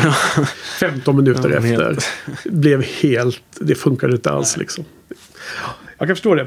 Men eh, det fanns ju åtminstone några... En, en lustig aspekt av filmen är du är ju född och uppvuxen i Uppsala. Och Ja. jag själv har ju bott där i jättemånga år när jag pluggade och så. Även några år efter när man började jobba. Och jag tyckte ändå det var ganska härligt att se alla de här ikoniska miljöerna. Och Carolina Redviva och den, den, vad heter det, bio, bi- vad heter det? Botaniska trädgården och lite andra miljöer som man kände igen. Ja, ja, Eller hur, Ja. hur reagerar du då? Ja, men samma här. Jag har precis jag flyttade för en månad sedan. Blev ändå nostalgisk. Ja. Jag det var fint. Åh, gamla goda Ja. tiden. Det. Där har man mm, stått och blivit full och där har man varit på valborg. Och där. Ja, ja men det var, Det det var många sådana. Jag menar, jag, även Fanny och- Alexander har ju bilder från de här gamla, de här kullerstensmiljöerna nere mot uh, Fyrisån där i, Mm. i Uppsala. Och då blir man också, tänker man, ser man det också direkt. Och här var det ännu mer sådana. Ja, Så att eh, jag, jag tyckte det var lite härligt i alla fall. ja, ja men, det är säga. fint. men det är ju, de, de fina delarna är väldigt fina. Av Ja. Uppsala. Och det var ju Kåbo, roligt. Kåbo, många fina stora villor. Ja, exakt. Jag tänkte på det också. Lite kul att de... Det kanske var en flit, men det var liksom de filmade samma typ tre vinklar. Ja. För att resten är förstört med moderna fula hus. Ja, det förstör. ja, men det är ju så. Ja. Ja, det var i alla fall tyckte jag lite kul. Då. Ehm, sen var det ju bra skådespelare. Huvudpersonen är jättebra. eh, Verkligen. Jättestark. Och så var det hennes syster i verkligheten tror jag som spelar hennes syster. Mm. Ja, den lilla, de små, Ja, ja, men det var ju de bra. Men verkligen eh, för att vara en... Eller det är väl en fördom kanske, men svensk film är ju drabbat av dåligt skådespel ofta, tycker jag. Det kanske är en generalisering man kan göra. Ja, men men ofta brukar det ju vara att man stör sig på den svenska film. eh, När, man stör, när jag stör mig på svensk film när det gäller skådespeleri så är det oftast dialogen som Mm. stör mig mest. Att den är ganska teatralisk och ganska onaturlig. Men Mm. det känner jag inte alls från den här filmen. Nej, men exakt. Jag tycker verkligen att den var ju... Alltså det var en riktigt snygg film på alla sätt. Ja, väldigt eh, välgjord. Mm. Mycket det här med ljudet och musiken var ju också... ja Lite- musiken, vad var det? Men den var, den var väldigt stämningsfull. Ja, den, den var liksom, den nej, exakt. Det var väl sån här manipulativ, Ja. känsloframkallande. Pull, pull the heartstrings. Ja, exakt. Ja, ja, Det har vi pratat om en del eh, faktiskt med, med kursare utanför eh, själva kursen. Men hur det... Det är kul. Alltså, jämfört med de här gamla filmerna. Så Mm. känns det som att nu är vi, vi är väldigt... Eh, alltså en period av, av filmmusik som är ganska... Suggestiv. Ja, men exakt. Och den, den verkar, alltså, de har kommit fram till liksom de vetenskapliga sätten att få någon att bli ledsen. Och då Mm. Ja, kör de precis. exakt samma svall för att få liksom stora känslor. Nu ska det vara heroiskt och då är det nästan exakt samma musik känns det som i alla Ja, filmer. Liksom. Precis, och om man genomskådar det så kan det så, såklart bli en känsla av besvikelse och att man inte tycker det är bra. Men det var exakt Mm. det jag menade när jag sa att remaken på Himmel över Berlin, den här City of Angels, som jag inte har sett, Mm. Nej. kanske är bättre. Ja, ja, Just att man exakt. har ju mycket mer skills inom många Ja, områden. men precis. men nu kanske det här inte var ett sånt exempel. För du hade sagt att den verkar cheesy. Men det var det som var min poäng i alla fall Mm. den gången. Så bara för att för- förtydliga. Okej, men du, eh, har vi något mer att säga om den här eller? Jag har inte så mycket mer. Nej. Alltså det, igen, den var, den var ganska one-note i Ja. mening. Ja. Men stark. Ja, exakt. så men stark. så vad, vad säger du för något betyg på sån här film då? Eh, men det här tycker jag, alltså... Det är svårt. Det är en stark fyra. Åh, Ändå. Ja. Den var så pass känsloframkallande. Den var verkligen... eh, Inte, inte riktigt, inte toppbetyg. nej. Men ändå en... eh, Ja, Du måste ändå känna att det är ett avstånd kvar till In the Mood for Love. Ja, Så du bör kalibrera dina betyg. Ja, Det får ju bli en liten resa här under våren. ja men precis. plötsligt kommer du säga att jag hade helt fel betyg i början. Men det är Ja. Det exakt. är en del av eh, lära sig att tänka på film. Och det, Får revidera i slutet, Ja. bara rabbla alla. det kan man göra. Av, avkräva oss själva en topp 10 på filmer vi har sett Ja. under hela kursen kanske. Ja, Eller något sånt där. precis. kan vara roligt. Mm. Uh, wrap it up. En topp 40 kanske, för att göra det lätt. Ehm, ja, eh, nej men det är ju 3 av 5 för mig Mm. också. Det är liksom ett ganska brett spektrum där med eh, filmer som, kan, som jag rekommenderar och som har olika Mm. saker som man eh, tycker är bra. Skådespelarinsats eller något som är bra med filmen. Eh, bra slut. Eller en stark film och så vidare. Men det är det är fortfarande ett rejält steg upp till fyra. Som bör, då bör man prata om de här personliga favoriterna. Ja. Som man liksom som man känner ömt för. Liksom. Mm. Man verkligen, och det, det kan vara även filmer som är sorgliga. Men det måste vara någonting som Ja. känns personligt för mig. Ja. Ja, jag fattar. så att, eh, men det var överraskande bra betyg. Jag hade nog inte jättehöga förväntningar på den här filmen. Jag hade ganska dålig koll på vad den var. Så Mm. det var lite överraskning också. Ja, exakt. Jag har ju mina fördomar om svensk film. Så, som Ja, då sagt, får så vi det- bryta ner dem här. Ja, exakt. Ja, men ska vi ha lite break eller ska vi köra vidare? Jag kan köra vidare för min del. Wow. wow. Mm. Ha, vilken är då sista filmen för ikväll på dagen?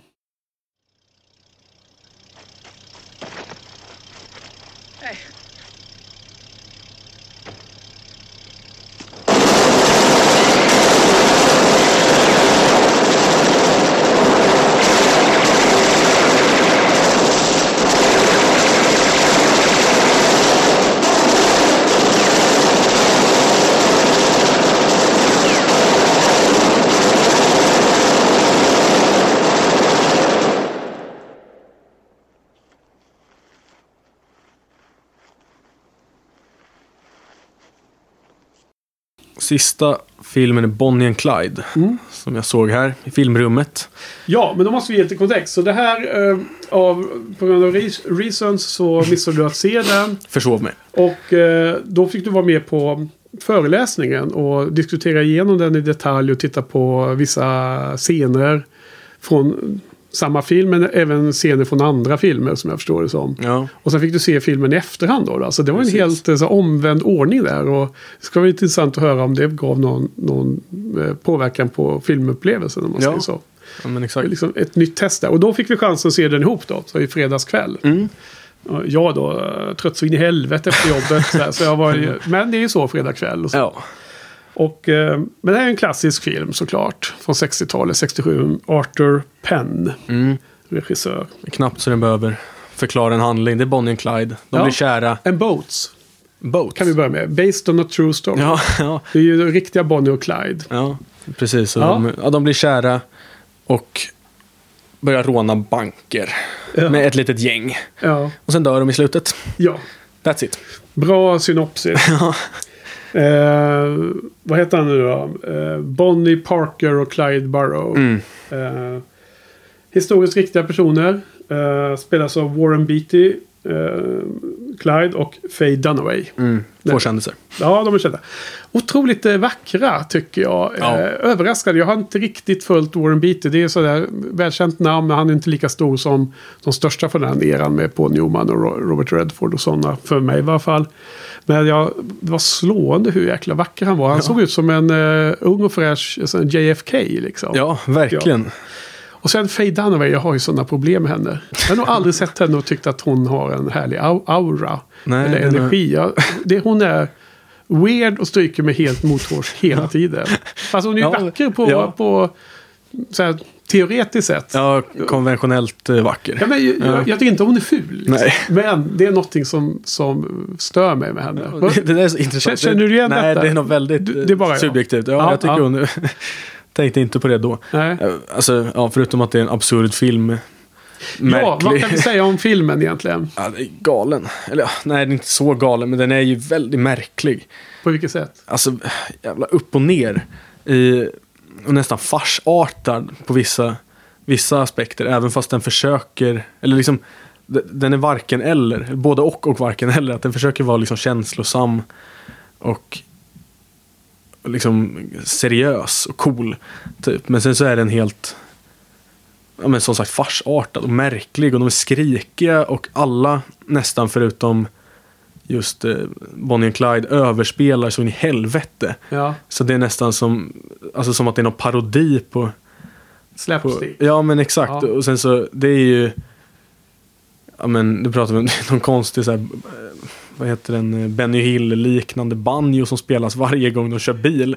Ja. Och det, det har ju förstörts nu i efterhand. Av, av, Du det var satt inte... och garvade Ja, varje gång exakt. den kom Ja, ja, Så- det kändes helt... Så det eh, slutade med att du och jag satt och spelade luftbanjo i luften här varje gång. Ja. Alltså, jag tror att den där eh, banjo, den här eh, bonniga countrymusiken spelad på banjo var väldigt tidstypisk Mm. från 30-talet. Ja. Lustigt nog. Men nu betyder det något helt annat för oss. Exakt. det Men det måste jag ha helt- gjort på 60-talet också gissar jag. För övrigt. Ja, exakt. Det, det kändes ju inte seriöst i alla fall. Nej, det, blev, det blev som att det var en sån här Lattjo Lajban-scen. Ja, som exakt. Nu, nu kör vi liksom. Nu, Ja, då åker vi iväg. Det var konstigt för det var vissa scener innan som skulle vara ganska allvarliga liksom. Ja, det var mycket biljakter. Ja, exakt. Och någon blev skjuten och sen så hoppar de in i bilen och så Ja. kör de iväg. Så bara- Ja, precis. Det var-. Det var lite crazy faktiskt. Ja. Eh, Och, eh, men vad var det för något tema förresten om vi ska börja med det? Som ni Ja, det diskuterade? var klippning var det vi pratade om. Ja, Filmklippning. Okej. ganska... Får en att tänka på en scen i slutet, men låt oss återkomma till Ja. den. Jag måste säga så att jag tyckte filmen började ganska bra. Mm. Alltså jag hade ju sett filmen, men jag hade väldigt, eh, alltså inga minnen kvar alls. Jag brukar alltid tro om mig själv att jag kommer ihåg ganska väl från filmer. Men det är liksom när man sett dem ändå som vuxen om man säger så. Det här var så långt bak i tiden så jag kommer ihåg nästan ingenting. Så att det var som att se om den från början kan jag säga. Från, som, som nytt. Jag tyckte inledningen, första kvarten eller halvtimmen vad det kan ha varit, var bra och intressant. Det var liksom en bra start. Och sen blev den bara eh, diffus och väldigt seg skulle jag vilja säga. Fruktansvärt. Eh, så att det kom till det läget att man bara satt och undrade hur mycket som var kvar. Alltså väldigt Ja. aktivt. Verkligen. Ja, jag nära Eh, att somna också. Alltså det var riktigt... Ja, och så blev det lite sån här hysteriska banjomusik lite då och då. Så- Ja, så och vaknar vi, man till. Och vi satt och drack konjak här också. Ja. Så att, eh, hade du somnat hade jag inte varit så förvånad. Men det var ganska trivsamt. Och sen mot slutet var det, alltså precis slutet, de sista fem minuterna var ganska bra tyckte jag också. Mm, ja, men jag håller med. Men den där biten i mitten är ju liksom Ja, den, den är lite konstig. Och, och då, dålig pacing och den... Jag gick in och kollade på Wikipedia för att bara kolla lite vad som hände egentligen. Och eh, Bonnie och Clyde i verkligheten. Och jag menar, filmen representerar den hyfsat väl. Det var inga jättestora tagit sig friheter och så. Förutom det att den börjar ju uttalat 1931. Vilket slår mig helt plötsligt var i samma år då som Sameblod började. Eller de gamla tiden där. Var det inte 31 eller? Jo, Ja, det, jag tror det var det. det var i alla fall det. Eller så kommer vi ihåg fel. Det här var i alla fall 31. Men de blev alltså nedmejade av ambush av poliser, eh, Texas Rangers och allt det där. Massa folk som sköt hundra, hundratals skott. Mm. Maj 34. Mm. Och där tycker jag filmen failar ganska ordentligt om man nu ska prata, Verkligen. prata om en, en Boats eller en biografi eller en, eh, presentera en viss del av kända personers liv. Eh, man fick ingen känsla för tiden. Nej, det var helt diffust. Så de hoppade ibland i tiden, förstod man bara indirekt. Ja, Eh, men knappt. Men, men, men, ja, man till och med knappt Det- förstod det. ja.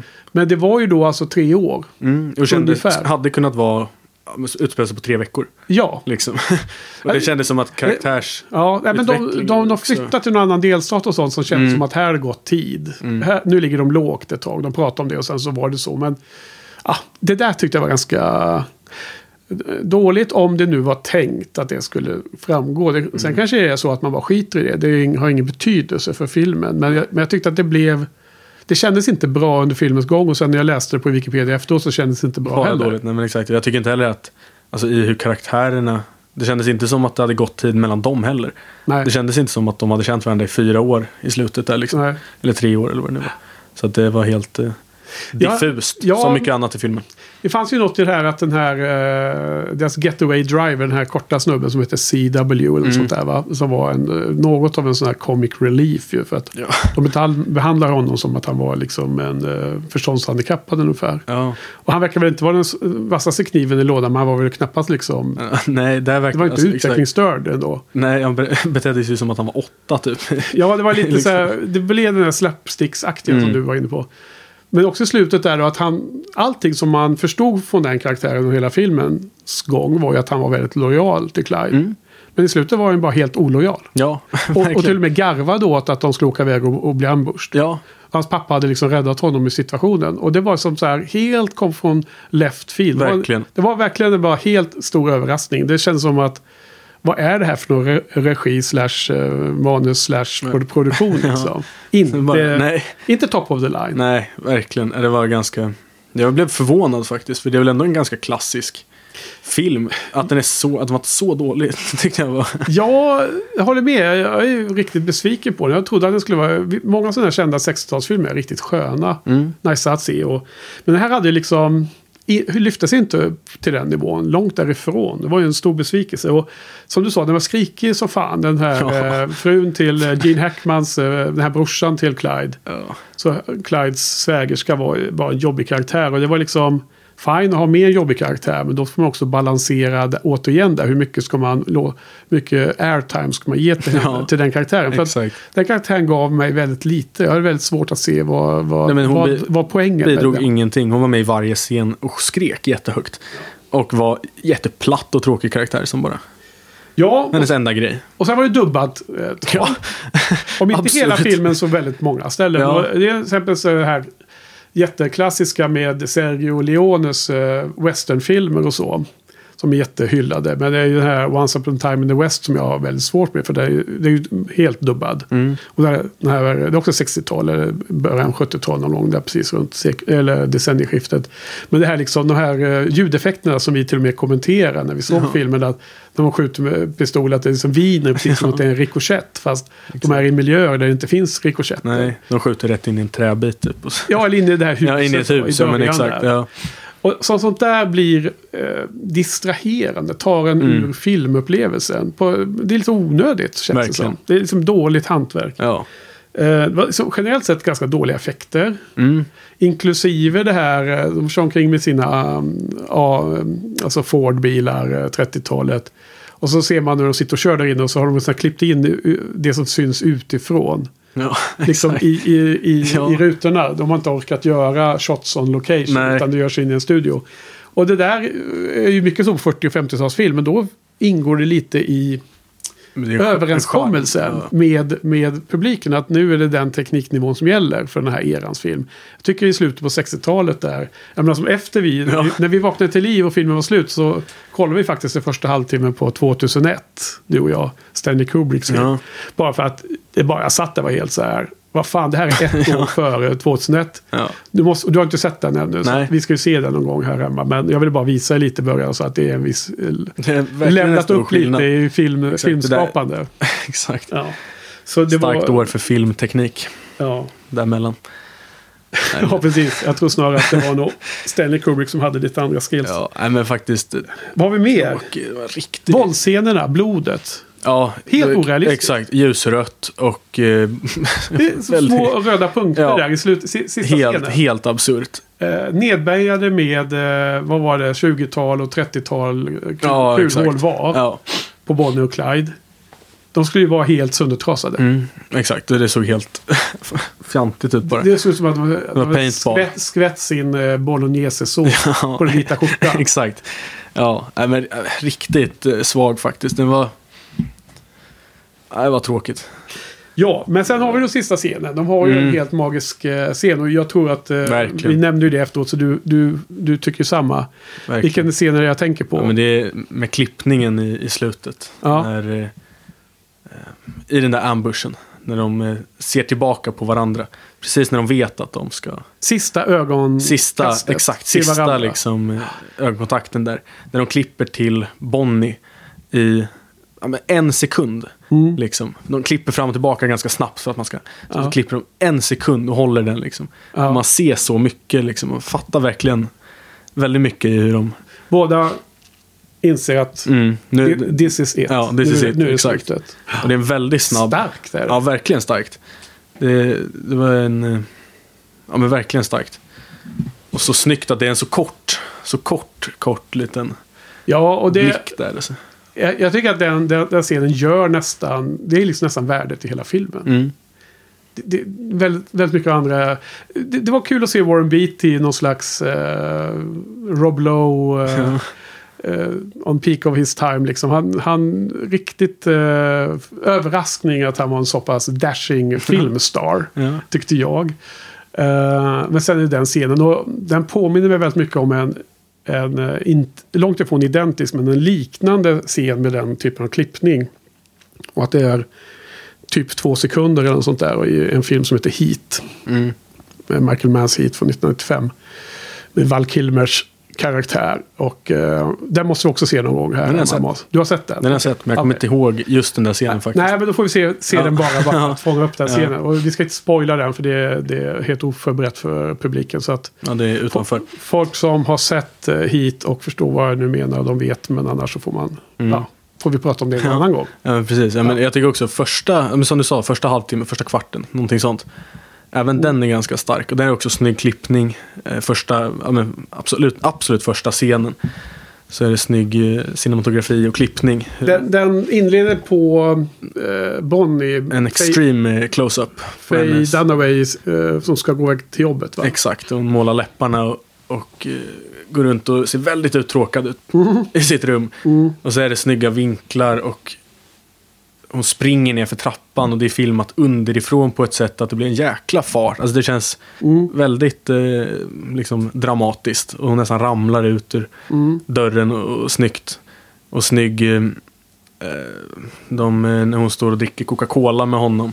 Och han visar sin pistol. Mm. Eh, Som är en väldigt tydlig här, sexuell eh, metafor eller vad man ska Mm. säga. Så att man får den liksom... eh, Hon blev besviken sen. Ja, hon blev besviken sen, exakt. Men det är ganska understated liksom. Att det, det är inte jättetydligt att det är den. Ja. Men eh, För lyssnare som inte har sett Bonnie och Clyde och som inte, ens, som inte kommer ska se den heller för att Nej, våra låga betyg. så kan vi avslöja att eh, han är ju en tuffing och en bankrånare och väldigt eh, icke-rädd. Han är ju modig kan man säga. Mm. I sina, eller han är helt... eh, Han skiter fullständigt i konsekvenserna får man en känsla av. om man säger så, när det, när det gäller hans bankrånande. Men han är också impotent i sängen då. Mm. Så att eh, hon blir ju... ingen loverboy. Nej, hon, han säljer in sig själv som att han inte är ja. och eh, jag vet inte, de, de får väl till det någon gång. Men det är liksom väldigt eh, komplext det där. För Ja, det- ja. Men eh, Jag tänker på det hur du beskriver inledningen och då får mig att tänka på att faktiskt det, hela den scenen var nästan Hi- Hitchcockian på den nivån.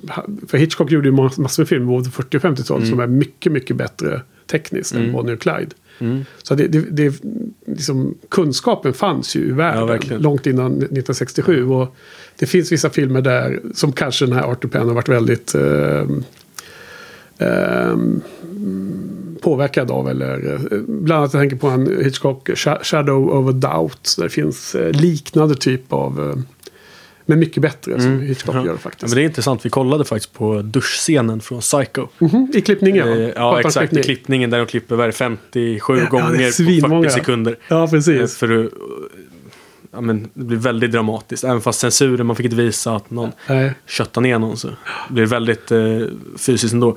Och kollade på den och Har, har, du sett Psycho? Hela filmen? inte. Nej, det är en miss. Ja. Eh, och, såg den eh, jämförde med slutscenen i Bonnie and Clyde. ja. Som är ganska liknande faktiskt. Är Alltså, det? de, ja, de är ganska, det- alltså, nästan, alltså, det beror på hur långt man vill dra det, men det är nästan en eh, exakt parallell Okej. scen. Mm. Liksom i hur de, Ja, men du har, du har säkert ja, en den är väldigt... spanat på Hitchcock. Exakt. det var inget jag har läst mig till. Det var något som jag fångade här mitt i flykten under poddningen. Nu. Ja, men jag tror det, för där är det också att men, när de klipper snabbt fram och tillbaka och det finns en, de här fåglarna flyger upp. Ja, som är så här olycksbådande, som är väldigt lik den här klippningen till kniven. Mm. Att de filmar uppifrån, alltså nerifrån, ja. uppåt. Och väldigt snyggt så här. Alla Eh, möjliga Väldigt tydlig. vinklar. Ja, exakt. Och sen så att det här istället för det fysiska våldet så är det klippningen väldigt liksom, Ja, dramatiskt ändå. ja eh, lite, Sen är det ju verkligen inte alls lika väl. nej, lika och, bra, och, liksom. en liten anekdot från duschscenen i Psycho är ju att de först använde de ju någon form av grisblod eller något liknande. Mm. Och då blev det ju inget bra. Eh, Nej. eh, Det blev inte den här kontrasten som Hitchcock ville ha då, det här svartvita fotot. För det rinner ju ner i duschen och Ja. allt det här var med hennes fötter. Så då fick de använda väldigt mörk sirap.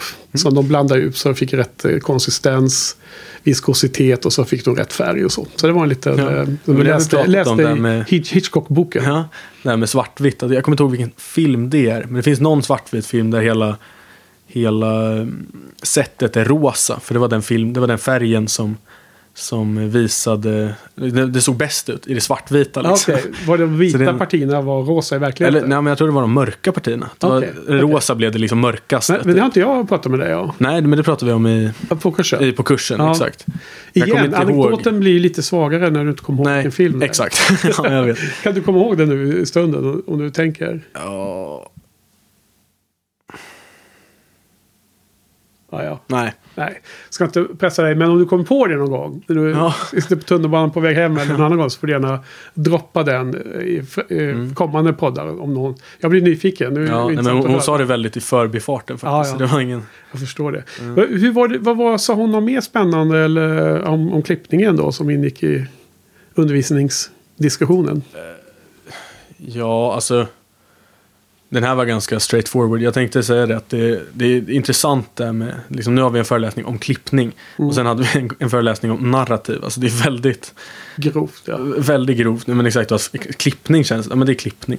Och sen typ narrativ cinematografi, det känns oändligt mycket större, tycker jag. Jaha, du menar så. Ja, Ja. jag tror nog att kli- Men också- klippning har väldigt mycket man kan säga om i filmteknik. Jag tror att Jo. sättet att berätta en historia kan påverkas ofantligt mycket av klippning. Ja, Fråga bara. Quentin Tarantino. Ja. Med sin eh, icke-tids, eh, raka, raka tidslinje. Mm. Bland annat. Men eh, och jag tror att klippning kan eh, hjälpa eller stjälpa en film. Ja. Faktiskt. Så jag tror att du, det där skulle du ta med dig. Vad heter det? Men däremot så är jag liksom lite så här förvånad över valet av film som ska vara den perfektaste filmen att prata klippning om. Ja. Om det nu inte är den här sista scenen med ambushen och hela Mm. meja ner dem. Som är själva poängen med valet av den här filmen. Att det är den scenen man egentligen vill visa. Ja, men det var det. Det var liksom öppningsscenen och den där slutscenen. Okej. Som vi såg klipp av sen. Så det var liksom det och sen hela det här resten får, tråkiga i mitten. Det var... ja, det får, får elever, eleverna bara genom. ja, exakt. Ja, men precis. Och det var ändå, jag tycker ändå det, ja, men, det var ganska bra Okej, exempel, just Ja. de två. det var bra. Men nämnde du inte också att ni hade tittat på någon re, alltså nyare film Jo. som eh, också behandlar samma händelsen med Bonnie och Clyde. Men att det var poliserna som huvudpersoner. Precis, och att det- var Woody Harrelson som var Ja, med. The? Highwaymen. Okej, från okej. Den Netflix 2019 Okej. kanske. Inte sett, inte sett. Nej, inte jag heller. Den, eh, men där, exakt, den följer polisernas jakt Aha. efter Bonnie och Clyde. Eh, och ja, men exakt, det, det, alltså, det är ju på riktigt så det är ju samma slutscen liksom. Ja. mejas ner. Men där är det klippt på ett helt annat sätt. Det är dels att den är modernare också. Eh, men Så det är blodigt och sådär. Ja, exakt. Det är väldigt eh, fysiskt. Eh, men där är dels, alltså, då, då ser vi liksom poliserna som står och gömmer sig i buskarna och ser nervösa ut. Och, sen är det liksom en, istället för de här snabba, dramatiska klippningarna så är det, det är typ en eller två klippningar i hela, hela den scenen. Väldigt långsam och lång och de bara står och pepprar så här. Mm. Eh, vilket ger, alltså, jag vet inte riktigt vad det, vad det skulle vara för skillnad där typ. Men det ger ju mindre sympati för Bonnie och Clyde. Man ser ju dem mindre. Ja, De är liksom lite mer, jag gissar att, eh, att det blir en väldig kontrast om man klipper mycket eller klipper lite. Mm. Det är ju liksom populärt att ha långa tagningar och så i modernare film. eh, Nu spekulerar jag lite men jag, Ja. jag, man hör ju ofta om att den, där, eh, den och den filmen har så långa tagningar. ja exakt, 1917 som ska se ut som en enda lång. Ja, precis. Och vi pratade i Shining Potter special om Children of Men där, som är känd för långa Mm. tagningar. Väldigt eh, extrema miljöer och actionorienterat. Och så man undrar hur fan har de gjort det här? Liksom. Och, och sen hur det missbrukas nu med det här så här virtuella eh, så flygande kameror. Liksom, Ja. Så man kan göra vad som helst. Men det blir, blir liksom inte så svårt längre för man det bara i datorn. Men, så det var säkert någon poäng med det där. Men jag, jag, jag funderar också på det att det är klart att om man följer huvudpersonerna är poliser då kommer ju som hela filmens tonalitet bli helt annorlunda. Verkligen. Än, än om man följer. Eh, åtminstone på pappret. Och då kommer jag till min fråga till dig. Hur, hur kände du för Bonnie och Clyde när de blev nedmejade i slutet av den gamla filmen som vi såg? Eh, hur, hur kände du det? Liksom, blev du bestört? Eh, hejade du på dem? Eller hur, hur, var din, din eh, buy-in liksom att eh, connecta med huvudpersonerna i den här filmen? Ja, det var ju det som var så märkligt att jag kände ju, liksom jag brydde mig inte. Nej, samma hos mig. Nej, precis. Att den, eh, hela har- syftet med filmen eh, liksom, är ju att de skulle vara några martyrer eller att de var hjältar så här, som sen blev Ja, i samtiden verkar de ju ha vanligt folk eh, heja på dem. För att de var lite så här, de står upp mot the man. Mm. För det var ju väldigt tydligt i, i den här filmen från 67 att de, de, man såg ju i, ehm, ganska snyggt i bakgrunden så att det var massor med butiker som hade stängt och så. För det var, depressionen var igång och man såg någon man som var tvungen att lämna sitt hus. Hon har bott där med familjen och många år och nu ägde banken den och sånt där. Och det var liksom stå upp mot systemet liksom. Mot de rika eller mot... eh, Ja, precis. de- Han, lä- han lät onda. någon, eh, en man i en bank, de rånar behålla sin dollar. Är så Det var hans egen. Är det Ja. din eller är det bankens? Ja, Ja, det är exakt. min. Ja, då får du... Ja, exakt. Så att, samtidigt var han ju inte någon Robin Hood-typ. För det var inte så att de gav ut pengarna Nej. direkt. Eh, Bara köpte bilar, vapen. ja, de var... Ja, precis. Ja, nej, så... Ja, bilar tror jag de snodde mest. Men Ja, en jävla massa sant. vapen. Ja, Eh, du sa att de hade massa vapen med sig i bilen. exakt, det är en sån... Att den här filmen, man ska bli, få sympati, heter det, sympati för dem. Att de verkar ganska oskyldiga när de mejas ner där. De Ja, kör... oförargliga. Lite så här Men exakt. gammeldags skurkar. Som Ja. var liksom hederliga. Men, Ja, de skulle hjälpa den där gubben så här. Men i verkligheten så... ja, du menar när de i slutändan de stannar för någon som Ja. har fått uh, punka? Ja, men precis. lurar dem att stanna så att de kan bli mördade. Ja men Eller exakt, döda. då är de ju ganska harmlösa. Men i, i verkligheten, och det var också angående den här andra filmen, att eh, Mm. polisen visste att de hade mejat ner nio andra poliser. Eller vad det nu var. Och fyra, Och eller fyra. fem civila Ja, men precis. Han var ju ganska kallblodig. Mm. Eh, och också att han åkte alltid runt med liksom en hel arsenal i Mm. bilen. Någon favorit eh, som var någon enorm jävla kulspruta. Ra- Ra- Rambo-liknande. Ja, men typ så här helt Ja. eh, absurd som man kunde klippa ner 20 poliser på en sekund med. Liksom. Ja. Eh, så man, då förstår man ju lite mer den här, alltså polisernas handlingar. Att de eh, tänker ju inte ställa sig där riskerar livet. Det är Ja, ganska rimligt att bara meja ner honom. Jag tror att det var på Wikipedia att det stod att det liksom, legenden om Bonnie och Clyde var Mm. att de var mycket farligare än de kanske var. Mm. Eller att det, det behövdes mejas ner för att inte ge dem Ja. chans att ja, meja tillbaks. Liksom. Ja. Men eh, för när man till exempel hör om sådana här, du vet, eh, maffias i, maffian i Chicago och sånt på 30-tal och så. Eh, Scarface och allt vad de heter. eh, New York eller olika sådana ställen i USA. Då är det ju, får man ofta en känsla av att även filmvärlden behandlar dem som riktigt farliga, riktigt äckliga mördare. Liksom, i, I slutändan, alltså om man bara hårdrar det hela. Inte liksom att de är några gulliga eh, Nej. tjuvar. Nej, exakt. Men här, i den här filmen var det ju lite med det här, just vad du säger, det är den här banjomusiken och den här slapstick-feelingen och så här. Man får aldrig riktigt en känsla av att de är farliga, men på pappret och Wikipedia är de ju det. Liksom. Ja, visst. Så att, ja, det är lite... Men det var också det känns som att filmen inte riktigt lyckas. Nej, exakt. Och de här, alltså, när de sköt folk, det såg ju bara fjantigt ut. För det var så jävla dåligt gjort liksom. Ja, Det såg ju töntigt ut med någon ljusrosa blod. ja, jag håller med. Eh, nej, men jag har inte så mycket mer att säga om det här. Nej. Eh, det låter som att vi är ganska har, eh, negativ bild båda två. Vad, vad har vi för någon betyg på den här då, från dig? Eller om du vill att jag ska börja först? Nu? Ja, du kan... Nej, men jag tyckte att det var en svag tvåa. Ja, men det var det jag tänkte säga också. Uh, den höjer sig över ettan med den här slutscenen som ändå Precis. känns som en ikonisk scen som man vill ha med sig Ja, men exakt. I är, film, filmkunnandet. mm, alltså, ja, inte sevärd egentligen Nej, överlag, men för just den där slutscenen så är den liksom... på något sätt höj, höjdes över. Ettan är ju Mm. liksom förnedringsbetyget. Och, Ja. Men den, är, den når inte ens upp i en helt okej film. Tycker inte jag. Nej, nej, jag tycker det var Till- de- för så mycket som mer- var så svagt. Att Ja. det var. Så mycket svagt som inte överväger det lilla bra. Nej. Men det fanns eh, just glimtarna. Okej, men du, uh, supernice. Det var de här tre eh, veckans tre filmer. Och då ska vi börja wrap it up. Ehm, och du har kämpat på bra idag Måns. Bakfull och, och, så som du är. Idag, eller hur? Exakt. Ja, så att, det har ju gått jättebra. Mm. Var, var, varit på tå.